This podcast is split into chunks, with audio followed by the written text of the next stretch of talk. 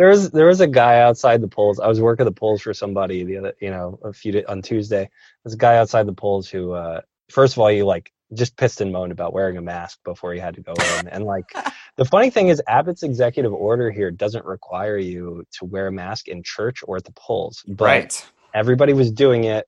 And so, and somebody else answered him when he asked if he had to wear one that, and told him outside, like, yeah, you do, or something. So he was Uh-huh. like, this is ridiculous. He put it on his face. So he goes in there. He comes out and he said, I hope we all voted for freedom.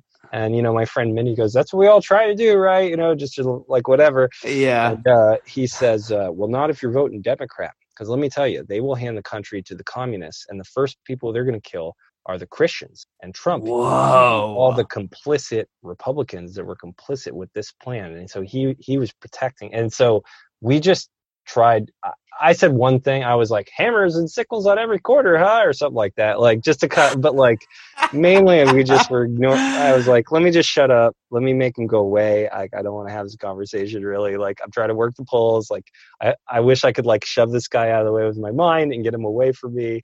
But like definitely, I do think that that culture. I think that the majority of people who are gun owners in the U.S. at this point, I don't like. My friend was probably right that it's not as imbalanced as I think it is. It's just that I live in a little bit of a bubble, but I do think that the heavy majority of people who are like politically active gun owners, and that's really important to them, are to the right Uh-huh. because they're the ones who, right? There's obviously this whole industry surrounding it and stuff like that, and that weaves very cleanly with the fear of the outsider that you were talking about, and the fear of the other, and the fear that that I don't know that Joe Biden and like I don't know Lenin are gonna like take over your school and like hang Yeah. Christians in the gymnasium or whatever. this guy I'm scared of. but like Turn the churches I- into Planned Parenthoods or whatever.